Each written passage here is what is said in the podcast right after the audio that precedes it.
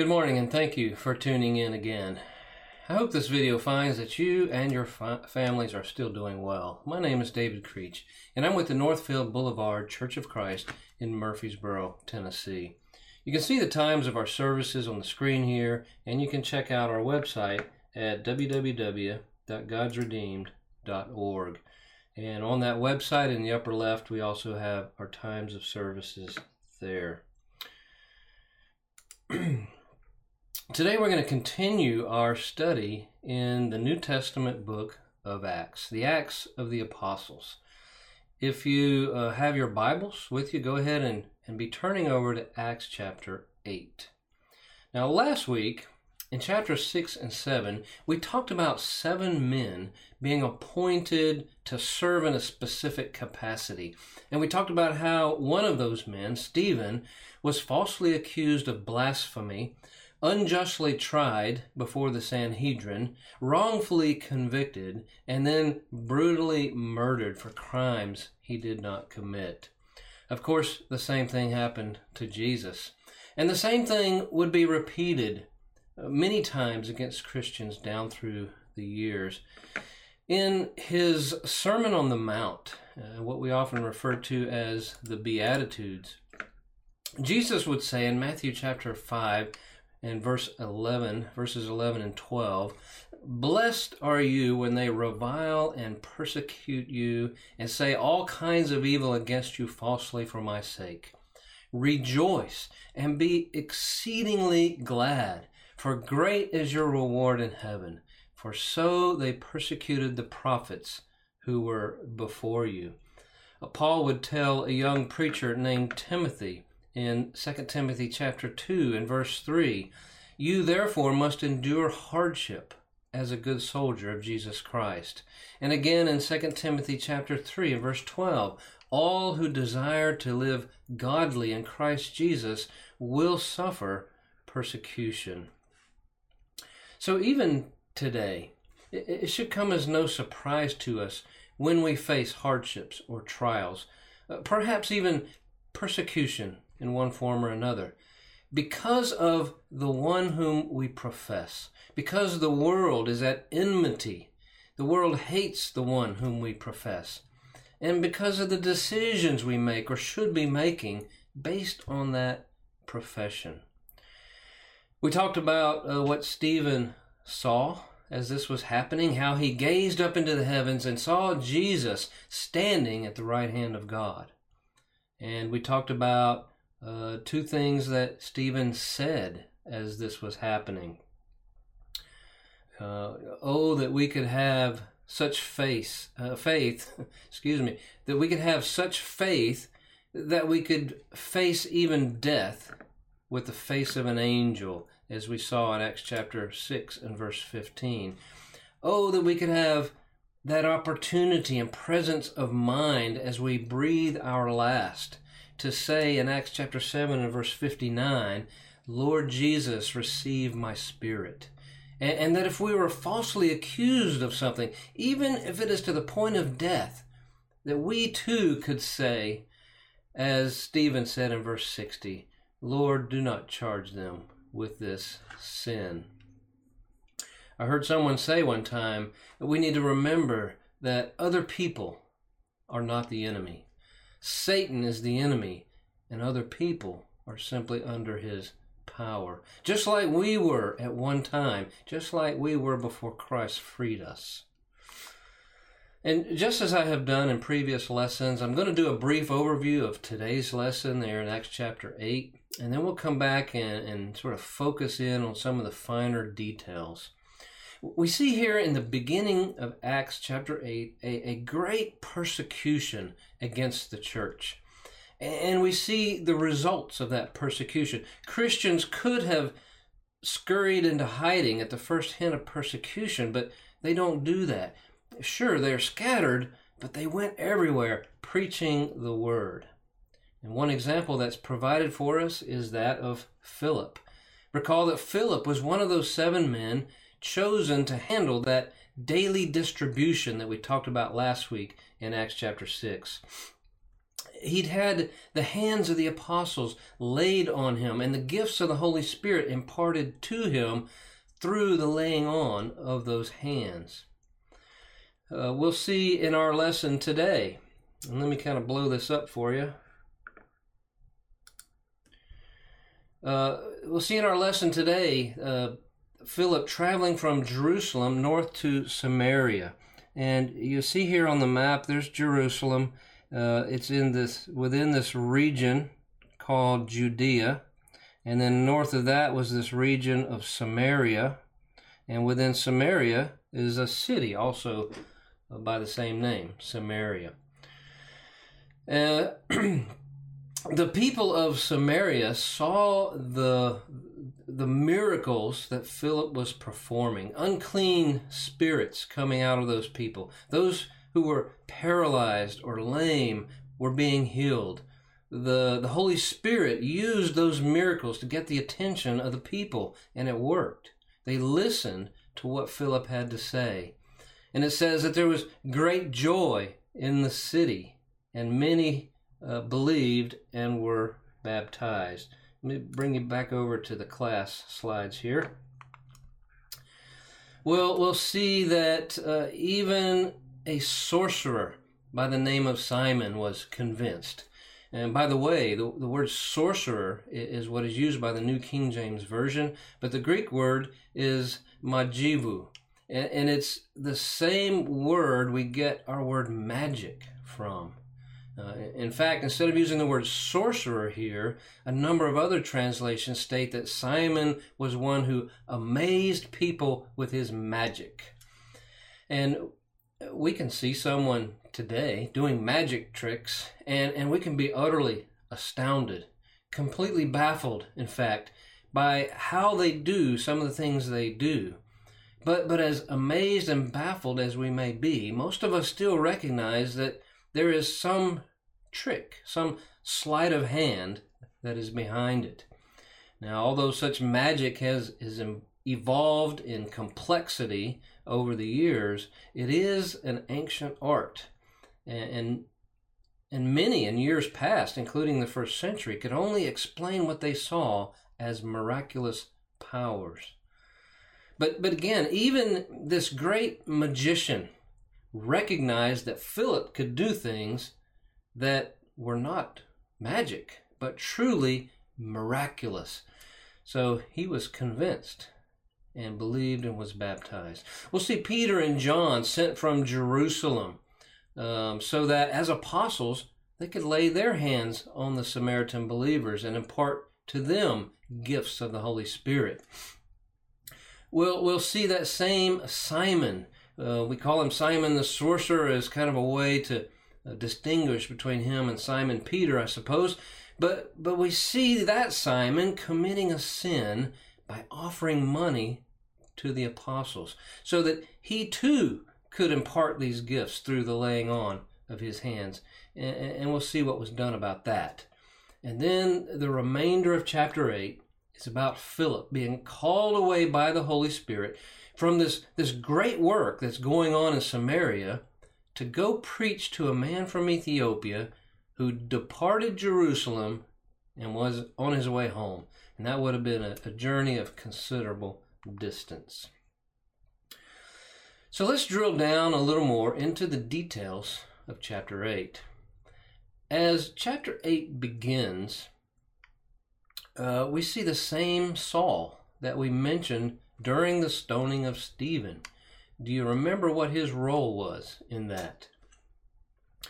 Well, Acts chapter 7 and verse 58, if we just back up a few verses here, says that the witnesses, that is, those that stoned Stephen, laid their clothes, their outer garments, at his feet, uh, presumably so he could keep an eye on them. We talked about that last week and how that it mentions that he was a young man.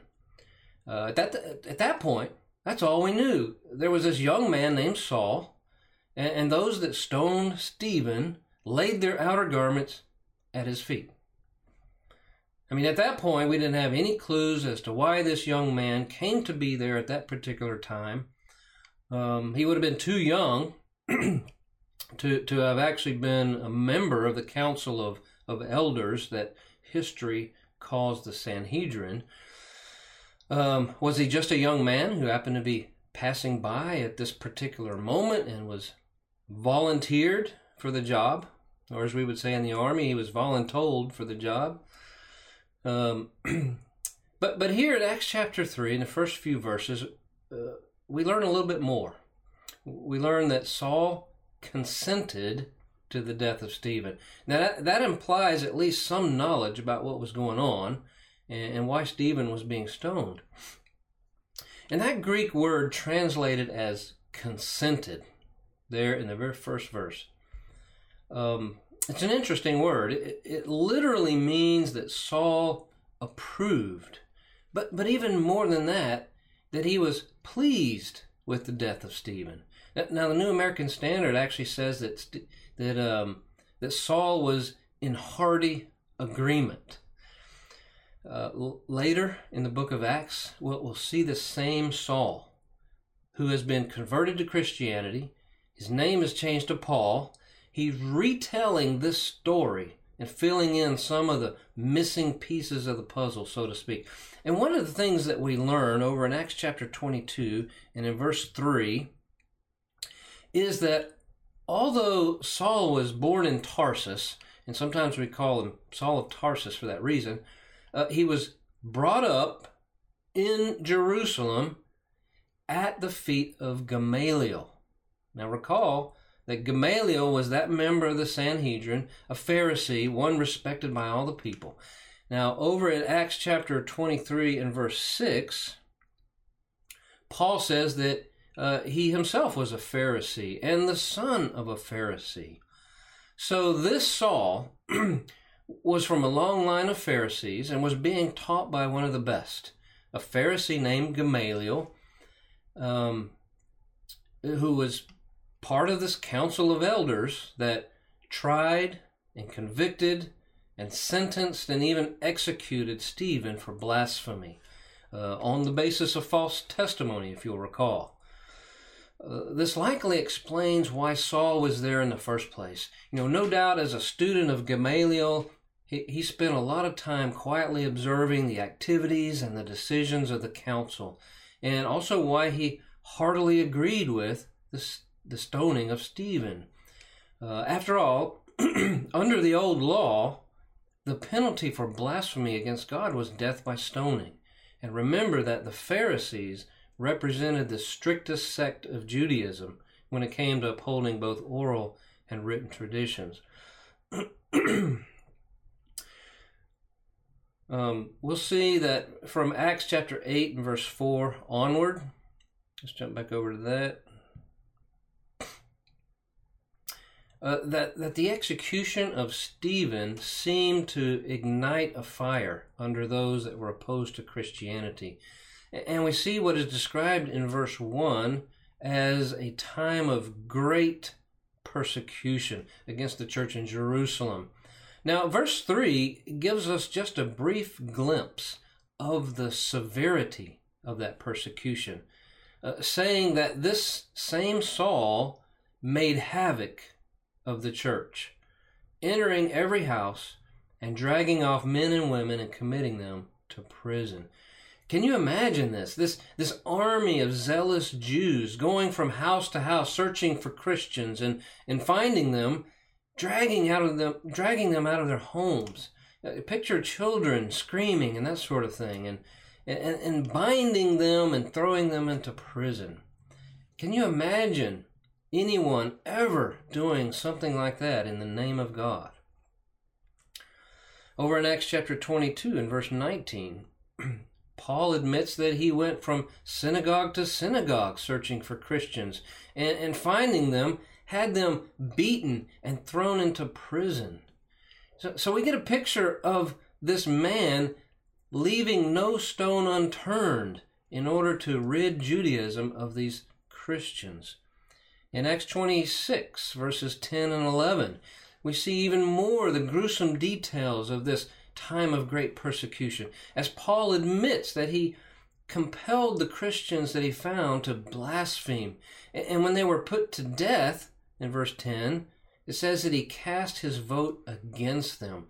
In other words, his vote was that they be put to death. Now, as we jump back over to Acts chapter 8 and verse 4, we see that the result of all that persecution was that the Christians were scattered. And as we previously stated, we don't get the impression that they were just a miserable lot of scared Christians on the run, but it says that they went everywhere preaching the word. And as we pointed out in our overview, of the first 12 chapters of Acts, no doubt Satan did his best to snuff out the church in its infancy. But this great persecution was like throwing water on a grease fire, and the gospel message just spread everywhere. So, talk about unintended consequences. Talk about all things, even intense persecution in this case, working together for good, as we see over in Romans chapter 8 and verse 28. Recall the words of Jesus back in uh, Acts chapter uh, 1 and verse 8 that they would be witnesses of him in Jerusalem and in all Judea, uh, all Judea and Samaria, and to the end of the earth. So we see Jerusalem, and then we see Judea and Samaria, and ultimately uh, to the ends of the earth. well, you know, from Acts chapter 2 through Acts chapter 7, it's all about Jerusalem. Uh, beginning here in Acts chapter 8 and verse 4, we see the gospel message being taken to the surrounding regions of Judea and Samaria. Come back over to the class slides. There we go. so let's talk some more about Simon the sorcerer. Uh, he, he's a resident of Samaria, where, where Philip goes to preach. Apparently, as a sorcerer or uh, a magician, he's very good at what he does because Acts chapter 8 and verse 9 says that he astonished the people of Samaria. And verse 11 tells us that he had done so for a long time, uh, claiming to be someone great. And verse 10 says that because of this, everyone listened to what he had to say and even made the claim that he had the great power of God. Then comes the but in verse 12, uh, what I've got highlighted in pink there. Uh, when, when used as a conjunction, the word but introduces a phrase or a clause contrasting with what has already been stated. So the people of Samaria were astonished by Simon the sorcerer, and they thought he, he was some great person of God, and they listened to what he had to say as if he was some great person of God. But when Philip came along, they saw the things that he was doing by the power of the Holy Spirit. Uh, in verse 12, it says, They believed Philip as he preached the things concerning the kingdom of God and the name of Jesus Christ. He, he didn't claim that he was someone great, but that Jesus was someone great. And in contrast to Simon the magician, he did have the great power of God. And, and the result of that we see in verse 12 both men and women were being baptized. I don't know if you're starting to notice a pattern here in the book of Acts, but every time someone heard the gospel message and they believed it, they were baptized. Every time. There has not been one exception up to this point, and I'm going to give you a little spoiler here. There aren't going to be any exceptions. Now, verses uh, 14 through 18 talk about Simon's sin. And from that, we learn how Christians should respond to sin after baptism. And speaking of that, there were a number of years down through church history, uh, not in the Bible, but after the first century, where where men believed that sins committed after baptism could not be forgiven. And, the passage that was cited for that is over in Hebrews chapter 6, verses uh, 4 through 6, that says, For it is impossible for those who were once enlightened and have tasted the heavenly gift and have become partakers of the Holy Spirit and have tasted the good word of God and the powers of the age to come, if they fall away, to renew them again to repentance, since they crucify again for themselves the Son of God and put him to an open shame. However, that passage is about those that have become so insensitive, okay? And this is written to Christians, right? To Christians that have become so insensitive, whose hearts have become so hardened by the deceitfulness of sin that the gospel message no longer affects them. How do I know this passage is not talking about Christians who commit sin after baptism? How do I know that? Well, because other passages rule out that interpretation. We know from 2 Timothy chapter 3 and verse 16 that all scripture is given by inspiration of God. Therefore, we always need to examine what all scripture says about a particular topic. And over in 1 John, uh, that's a letter that the apostle John wrote to Christians he says in 1 John chapter 1 and verse 8, If we say that we have no sin, we deceive ourselves and the truth is not in us. And then in verse 9 he goes on to tell us that if we confess those sins, that he is faithful and just to forgive us of those sins and cleanse us from all unrighteousness. So from that, I know that if I sin as a Christian, all I have to do is confess that sin to God and ask forgiveness, and He will forgive. The point I'm trying to make here is that for many years, people thought that any sin committed after baptism could not be forgiven. So there was this hesitancy to be baptized until much later in life. Uh, people would wait as long as possible before being baptized. Or perhaps some even had the thought that they could simply commit all the sins they wanted to commit and once they had their fill of sin, that they could be baptized and have all those sins washed away. I guess the idea was that they would then live out the remainder of their lives in, in sin free holiness. And that really misses the point. But here in Acts chapter uh, 8, verse 14 and following, the Holy Spirit provides an example of someone sinning after baptism and what they did about it. Now, as we mentioned earlier, even Simon the sorcerer recognized that his magic tricks paled in comparison to what Philip was able to do through the power of the Holy Spirit. Remember that we said that part of the Holy Spirit's role was to reveal truth and to confirm it. And that confirmation came through the miracles and signs and wonders done first by the apostles and then through the laying on of the hands of the apostles. And we see that confirmation in action here with Philip, where, where even Simon the sorcerer believes and is baptized and continues to be amazed, as it says in verse 13, by the things that he saw. So, what was this sin? well, we alluded to it earlier in our overview of the first 12 chapters of Acts the apostles back in Jerusalem hear about this great reception of the gospel in Samaria, and so they send Peter and John to Samaria. Uh, why did the apostles do that? Why did they send Peter and John? Well, the answer is right here in verses 15 through 17. so that they could pray for them and lay their hands on them that they might receive the Holy Spirit. Now, why couldn't Philip just do that? the apostles had laid their hands on him. He had received gifts of the Holy Spirit. He'd been using those gifts in Samaria. So why didn't Philip just lay his hands on the people so that they could receive the Holy Spirit in the same way? Well, because the gifts of the Holy Spirit could only be imparted through the laying on of the hands of the apostles. And that's where Simon's sin comes into play. And I can see my head's blocking some of the PowerPoint contact, context again. Um,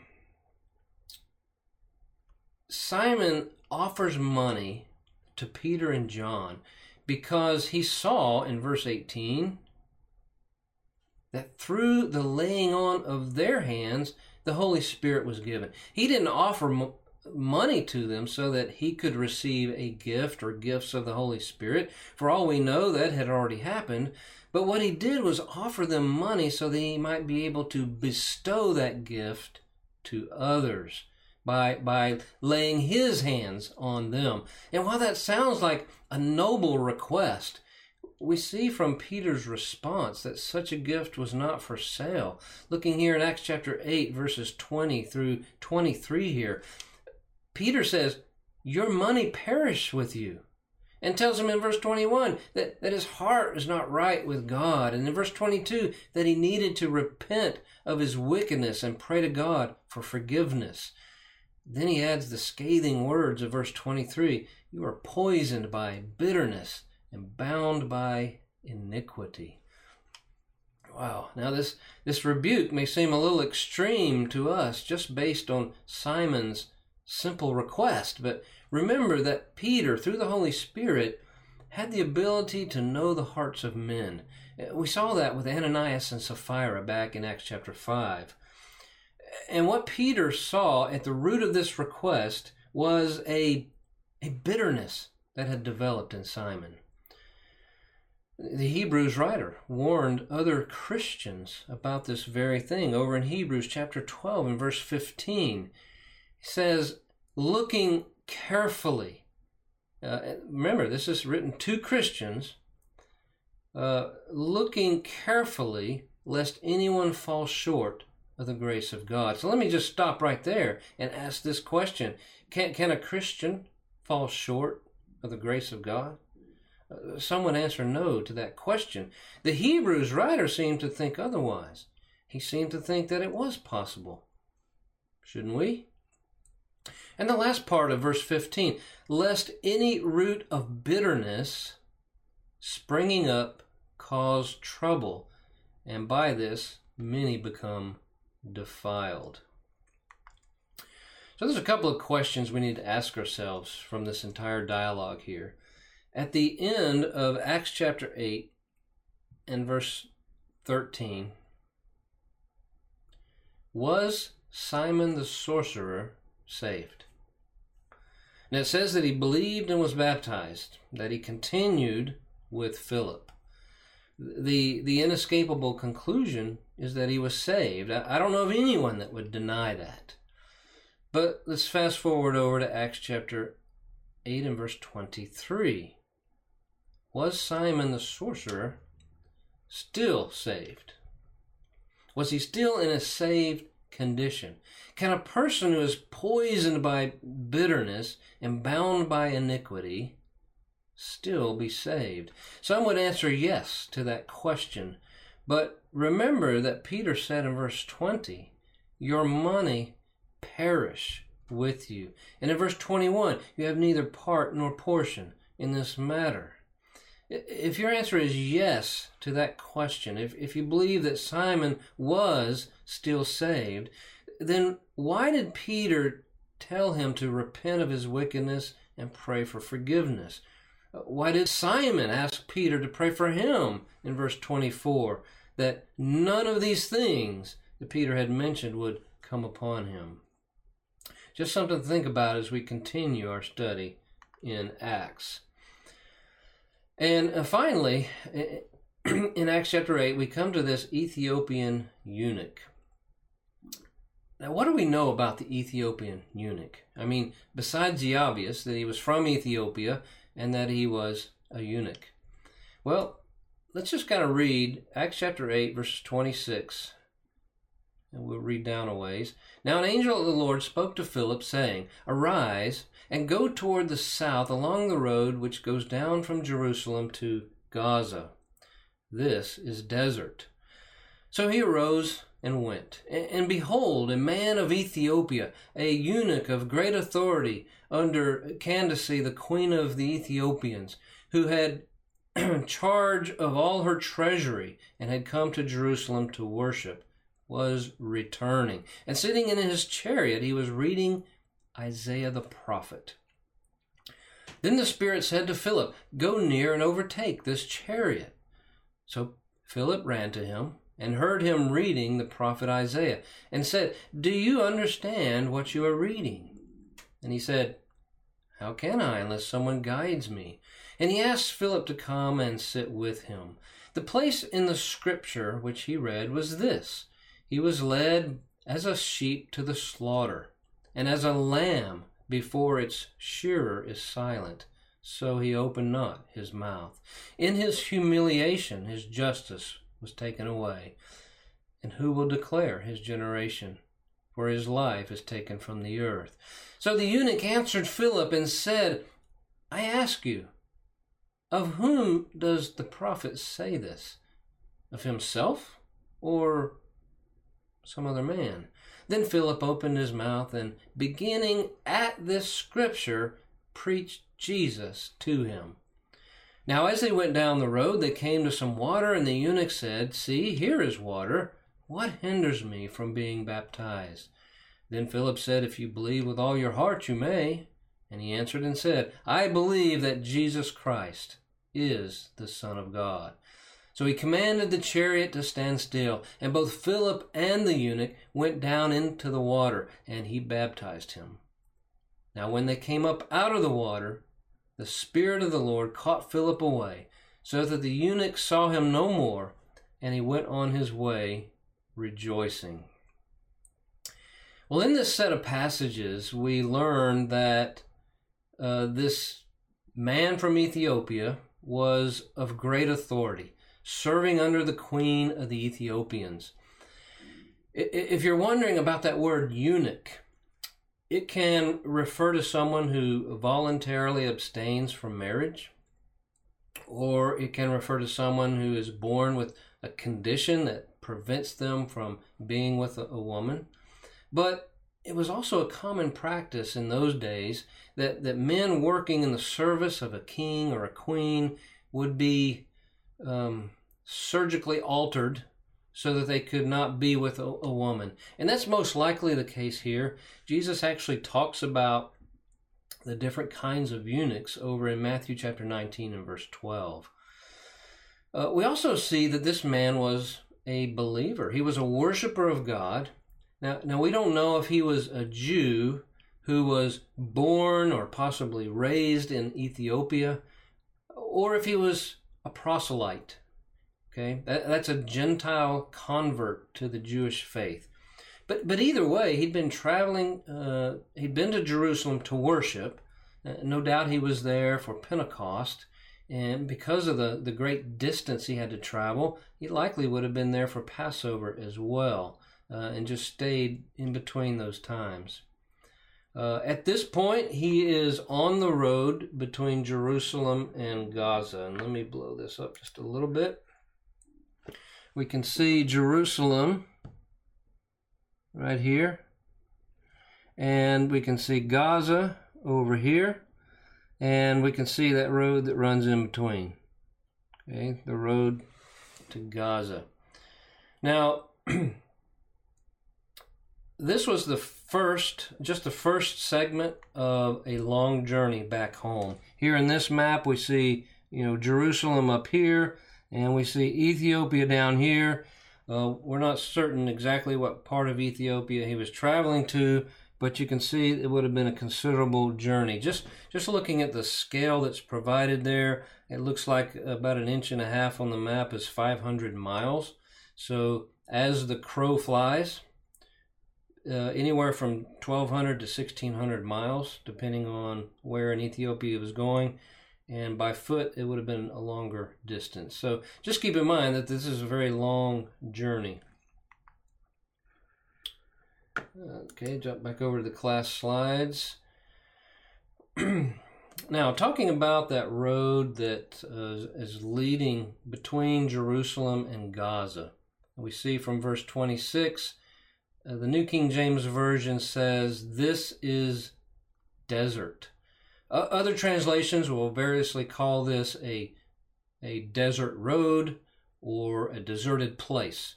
The Greek word translated desert here simply means a desolate lonely, uh, solitary, or uninhabited place. So it's on this long stretch of desolate road that Philip meets up with this man from Ethiopia who's riding in his chariot. And I want you to notice from verse 28 that he's reading his Bible. Now, obviously, he wouldn't have been reading the same Bible that we have today. The New Testament hadn't even, hadn't even been written down yet. And, and, he wouldn't have called it a Bible, but simply scriptures. Uh, he would have had scrolls or parchments from various Old Testament books. We know from verse 28 that he was reading from Isaiah, and we know from the italics down in verse 32 that he was reading from Isaiah chapter 53.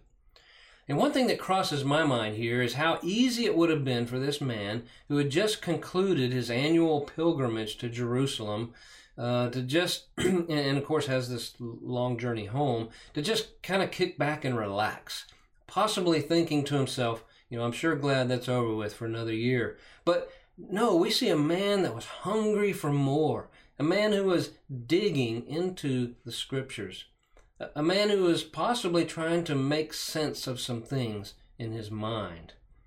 So, how is it that, that Philip happened to be here in this desolate place. We just saw Philip in Samaria, and now here he is on this desolate road to Gaza. He was there because the Holy Spirit told him to go there in verse 26. And in verse 31, we see that this man was not in a saved condition. And in verse 39, he is in a saved condition and he goes on his way rejoicing. And we said it before that the book of Acts is a book of conversions uh, because it is absolutely filled with examples of people being converted, people being saved. We said that everywhere we turn today, we, we see someone with a different answer to the question, What must I do to be saved? But we also pointed out that we can simply turn to the pages of the New Testament and read what people in the first century did to be saved. And we can know that if we do what they did, we will be just as saved as they were. So obeying the gospel is as simple as doing what this man did between verses 31 and 39. What did he do? Well, first of all, he listened to the gospel as Philip explained it to him. He expressed an interest in verse 36 in uh, obeying the gospel. He asked the question here's water, what hinders me from being baptized? Now, when it says in verse 35 that Philip preached Jesus to him, we don't know exactly what was said, but the inescapable conclusion is that it must have included the necessity of water baptism. Otherwise, why would he have asked this question? how would he have known to ask this question if Philip never mentioned it? It, must have also included the mode of baptism. If, if pouring or sprinkling would have been sufficient, then this Ethiopian, being on a long journey like he was, was sure to have plenty of water available for that at, at any point on this trip. So why here? Why here in this spot? Well, it's clear from verses 38 through 39 that this baptism was an immersion in water. Note that it says that they went down into the water and they came up out of the water. In fact, uh, this word baptism comes from the Greek word baptizo, which, which means to immerse or to submerge. It's only been in relatively recent history that the word baptize has come to take on so many different meanings. Uh, it was even said of John the Baptist over in John chapter 3 and verse 23 that, that he was baptizing people in a particular place, Aenon near Salim. The name of the place is not nearly as important as the why. Why was he in that particular place? Because there was much water there. This Ethiopian man listened to Philip's response in Acts chapter 8 and verse 37 If you believe with all your heart, you may. The eunuch replied, I believe that Jesus Christ is the Son of God. Now remember the great confession we talked about earlier from Matthew chapter 16 and verse 16, and, and how it was on that very confession that Jesus said he would build his church. And we see a perfect example of that right here. And finally, we see in verse 38 that he obeyed and was baptized. We're out of time for the day. Uh, thank you for watching or, or listening, whichever the case may be. Tune in next week, and Lord willing, we'll spend some time talking about the conversion of Saul of Tarsus. Now, recall from Acts chapter 8 and verse 3 that this man who was wreaking havoc on the church, this is the same man who was wreaking havoc on the church, he had been going from synagogue to synagogue, like we talked about earlier, beating Christians that he found there, compelling them to blaspheme. He went from house to house, dragging Christians from their homes, binding them, putting them in prison, even casting his vote against them for their deaths. And, and recall from Acts 26 and verse 11, he was so enraged against Christians that he persecuted them even to foreign cities, it says. So next week, we're going to see him doing just that. As he has received permission from the high priest to do the same thing in the synagogues of Damascus that he'd been doing in Jerusalem. And Damascus is, is far to the north in Syria. And with great zeal toward God, he is looking to find Christians, bind them, and bring them back to Jerusalem, presumably to stand trial. Know, sounds like a wonderful resume for a gospel preacher, doesn't it? Well, we're going to see that as he's traveling this road to Damascus, uh, something happens. Something incredible. Something that would change his life forever. And not only his life, but our lives as well. Until next week.